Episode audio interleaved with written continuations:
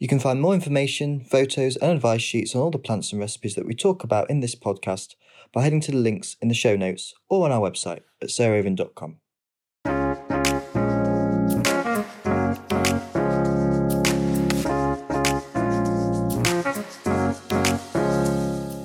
Welcome to Grow, Cook, Eat, Arrange, the podcast of me, Sarah Raven, and my dear friend Arthur Parkinson.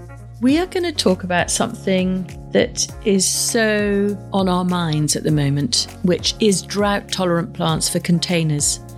Arthur's whole garden is based around containers, and The Flower Yard, his wonderful book, is about literally making a sort of choral fantasia of a jungle of luscious deliciousness in a very small space, all in containers.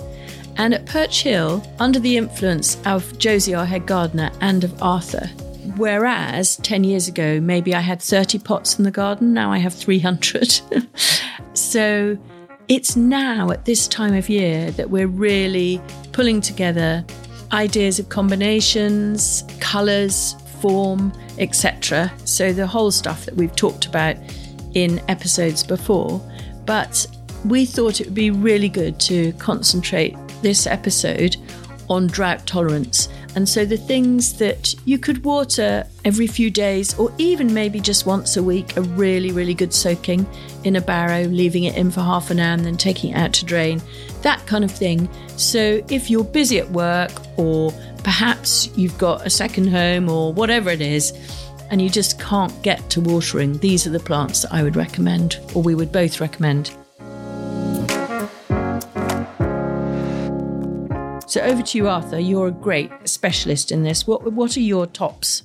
Well, I kind of the reason I wanted to talk about this is because I've started to think about it a lot more than when I I wrote the flower yard. Really, I mean, I'm an advocate of growing sweet peas in pots and dahlias, but the the fact is they are thirsty plants, mm. and I know that this year, all being well, everybody will be going on holiday a lot, uh, probably a lot more, and also I I just want more diversity really in in my garden and more scent and the, the good news is that there's a massive family of plants. All the herbs are very drought tolerant and also full of scent. And when they flower, they're full of nectar. So I'm kind of going back to more traditional plants, really, but trying to do them in a style which is not domestic, if that makes some sense. So I'm going to do a big trough this year on a table, an old duck bath actually, uh, galvanized and I'm going to divide it up using household slates and I'm going to plant into each section all my favourite scented mints. I'm becoming obsessed with mints, and whenever I go to a garden centre, even even not a massive posh garden centre, but even the little ones, I'm noticing all these new flavours, like grapefruit and lemon this and lemon that, and basil and Moroccan and strawberry mint, and I actually get quite excited just smelling mm. it all and they're very drought tolerant. They love to feel their roots against the side of a pot, and they can literally grow in, in gravel, really. So I'm going to grow lots of, of the mints, and also I'm going to try and do lots of different lavenders, again in troughs, and just see if they make as much impact as the more high maintenance cut flowers do. Mm. But I'm not going to completely banish cut flowers. I'm going to try to do lots of echiums, so echium blue bedder, mm-hmm. things that, you know, when you go for like a coastal walk or a beach walk and you see growing, they're all going to be very good for pots. So I've already got lots of buddleias. All the Buzz Dwarf series of buddleias are very good, as are the, the big ones if you want big scale. I just don't want to have to be getting home and having to spend, you know, literally it can be as long as four hours when I get home of watering. Yeah. And with with climate change, you know, I've not got space for water butts, so it is literally turning on the hose.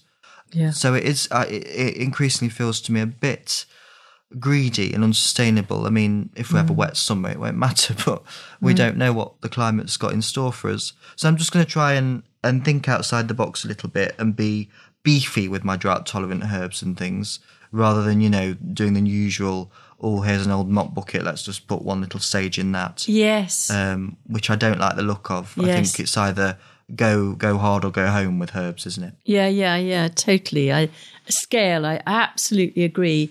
You know, it just looks splendid. I mean, oregano is something that you, you've really got me into, and mm.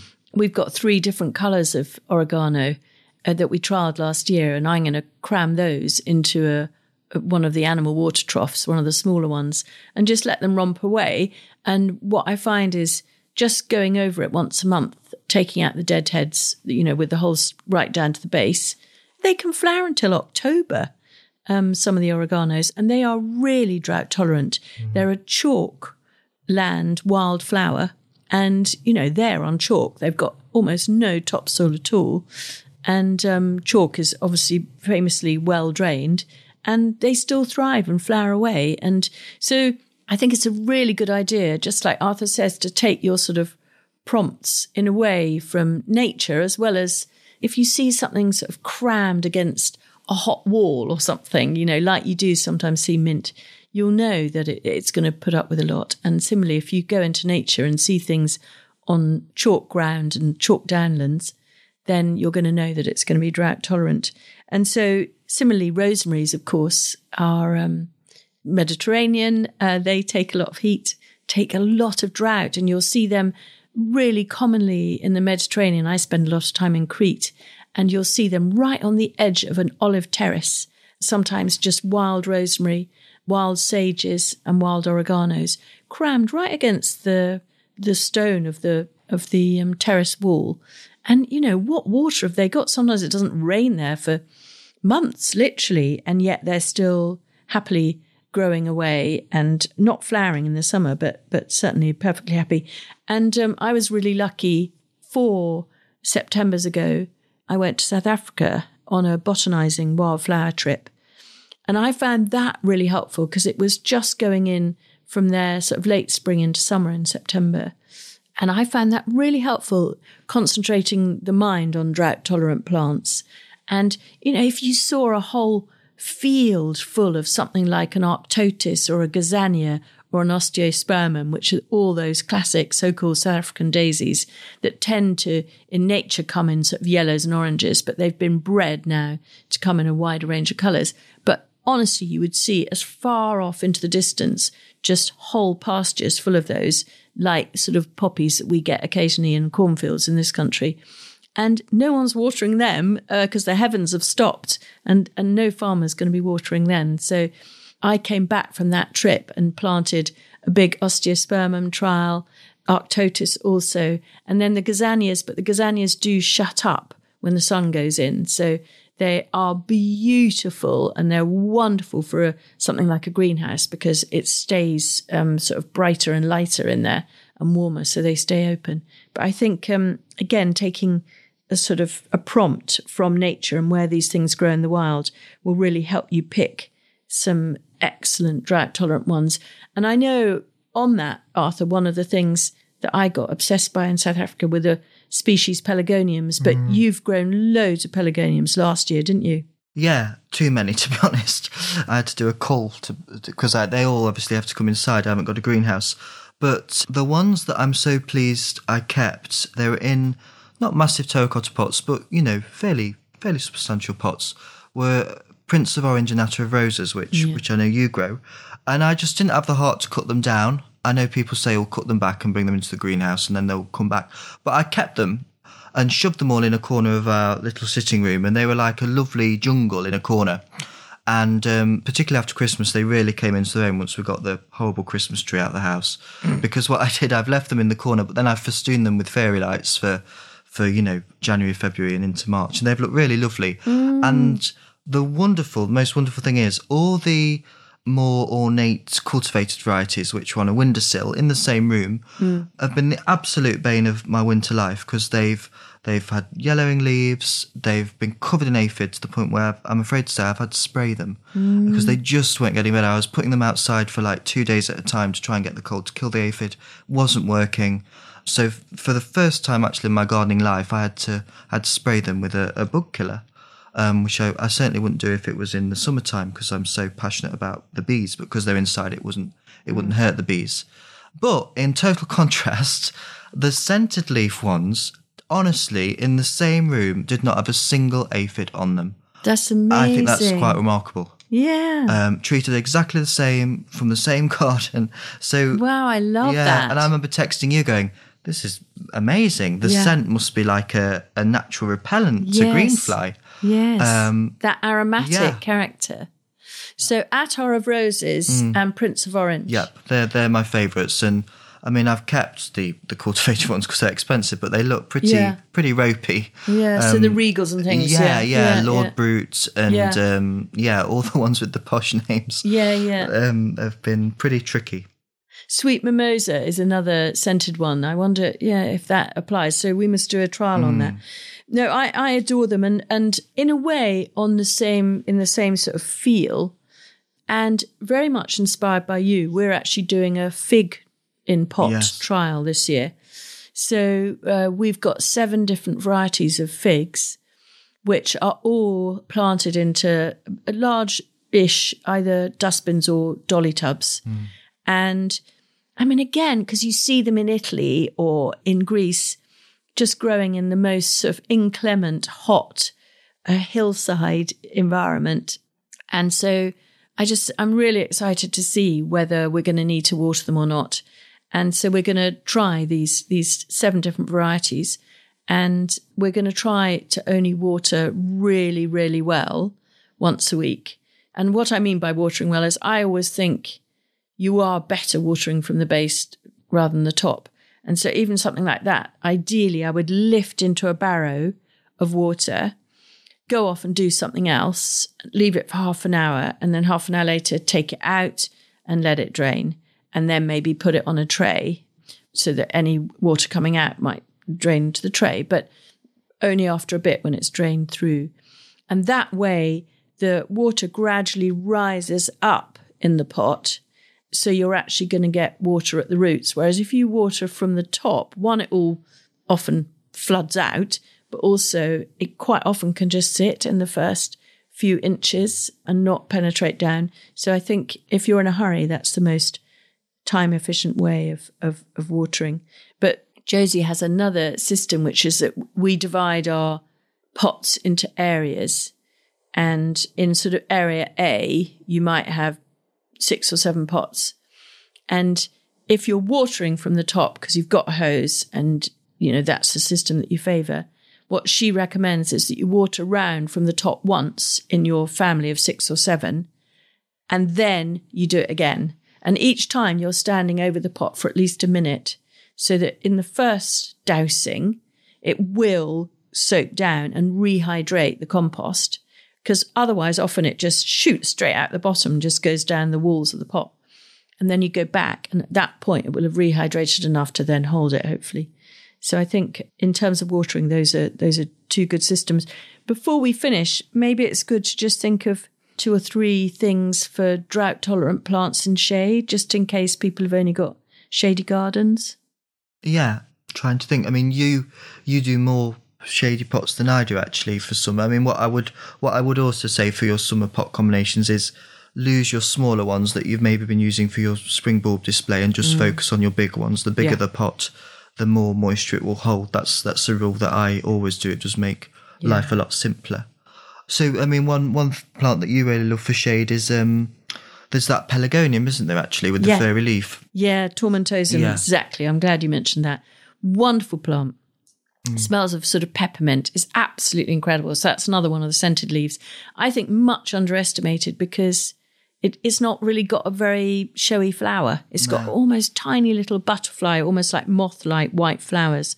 But it's not for the flower that you're growing it. It's these wonderful, wonderful, big, silvery green felted leaves that are incredibly fragrant. And the fact that it is drought tolerant and thrives in shade. And so it's a species and so surprising because you'd think all the pelargoniums want baking heat, but it's happy in heat and drought, but it actually prefers dappled shade, or anyway, is perfectly happy in dappled shade. And that makes it a really excellent houseplant, of course, because, you know, houseplants tend to be in a place with lower light levels. And Pelargonium tomentosum is one of my very, very favourite things to have in the garden by the back door, which is north facing. And then I can bring that in in the winter when the frosts have come and it will carry on looking absolutely splendid. And actually, I've got one sitting right down over there in the corner. And the other final one that I just want to mention that I treat in exactly the same way completely tolerant of shade and dry shade. It actually comes from New Zealand, where it's used as a ground cover plant in dry shade. Uh, I think it's a New Zealand native, and it's called Plectranthus ciliatus. And again, I'd say it wasn't the showiest of all things. It, it has a flower, but it's not significant, the flower. But it's got this dark green leaf with a really beautiful crimson purple underside. And it is happy as Larry in drought and in shade. So, again, for really sumptuous outdoor shady plants and that you can bring inside because it's not hardy, it's from New Zealand, but it's um, from the parts where there isn't frost. And um, bring it in in the winter and then put it out again as, as soon as you can in May. And it's absolutely splendid and is, is really, really drought tolerant. So, in the middle of March, one of the things that is just beginning to come into our life in the vegetable garden is rhubarb. And I am absolutely passionate about rhubarb because it's a shade tolerant plant. So, any garden can house it happily because we've all got that bit of shade that we don't quite know what to do with, or a lot of us do. And it is completely and utterly delicious and makes wonderful puddings, but also it makes wonderful drinks. And the thing that we start making now at this time of year and go on making until July is a rhubarb cordial. And I've probably talked about this on a podcast before, but it's such a Perch Hill classic that I just think I've I've really got to do it again in the spring this year. And so what we do is we pick every single bit of rhubarb that we can find in the garden and we we slice it up into sort of chunks, I don't know, about an inch long, and then we cover it in water and put some pared down orange zest and depending on how much, two or three star anise. And we bring it all up to a boil and boil it for about 10 or 15 minutes and then leave it to steep and cool. And then as we go off in the evening, we just pour that into a jelly bag and let it drip through into a container underneath the jelly bag. And in the morning, we add sugar and we try not to add too much, but you do have to have some because one, it's the preservative, but also it's just too tart without it. But the star anise really helps to decrease the amount of sugar that you use and as we move into June, when strawberries start arriving and becoming in season, we use them as a natural sweetener as well. And strawberry and rhubarb make a really lovely combination in the cordial. Anyway, and then if you want to store it for ages, you can add citric acid. We actually put ours into milk cartons and we put it in the freezer, in so those plastic two litre milk cartons, and we freeze batches of it. And then we use it with fizzy water and a sprig of mint to serve at our course lunches all the way through the spring. The recipe will be in the podcast notes, and I couldn't more passionately recommend it. And it's the thing that then leads into elderflower cordial, which of course we're picking and making in May. So I think that's quite a good lot on drought tolerant plants, particularly useful for containers. And so, thank you very much for listening, everybody. And next week, Arthur is back again, and he and I are going to select and highlight the things that we feel really excited about being in our summer and late summer range. And so, we will see you then.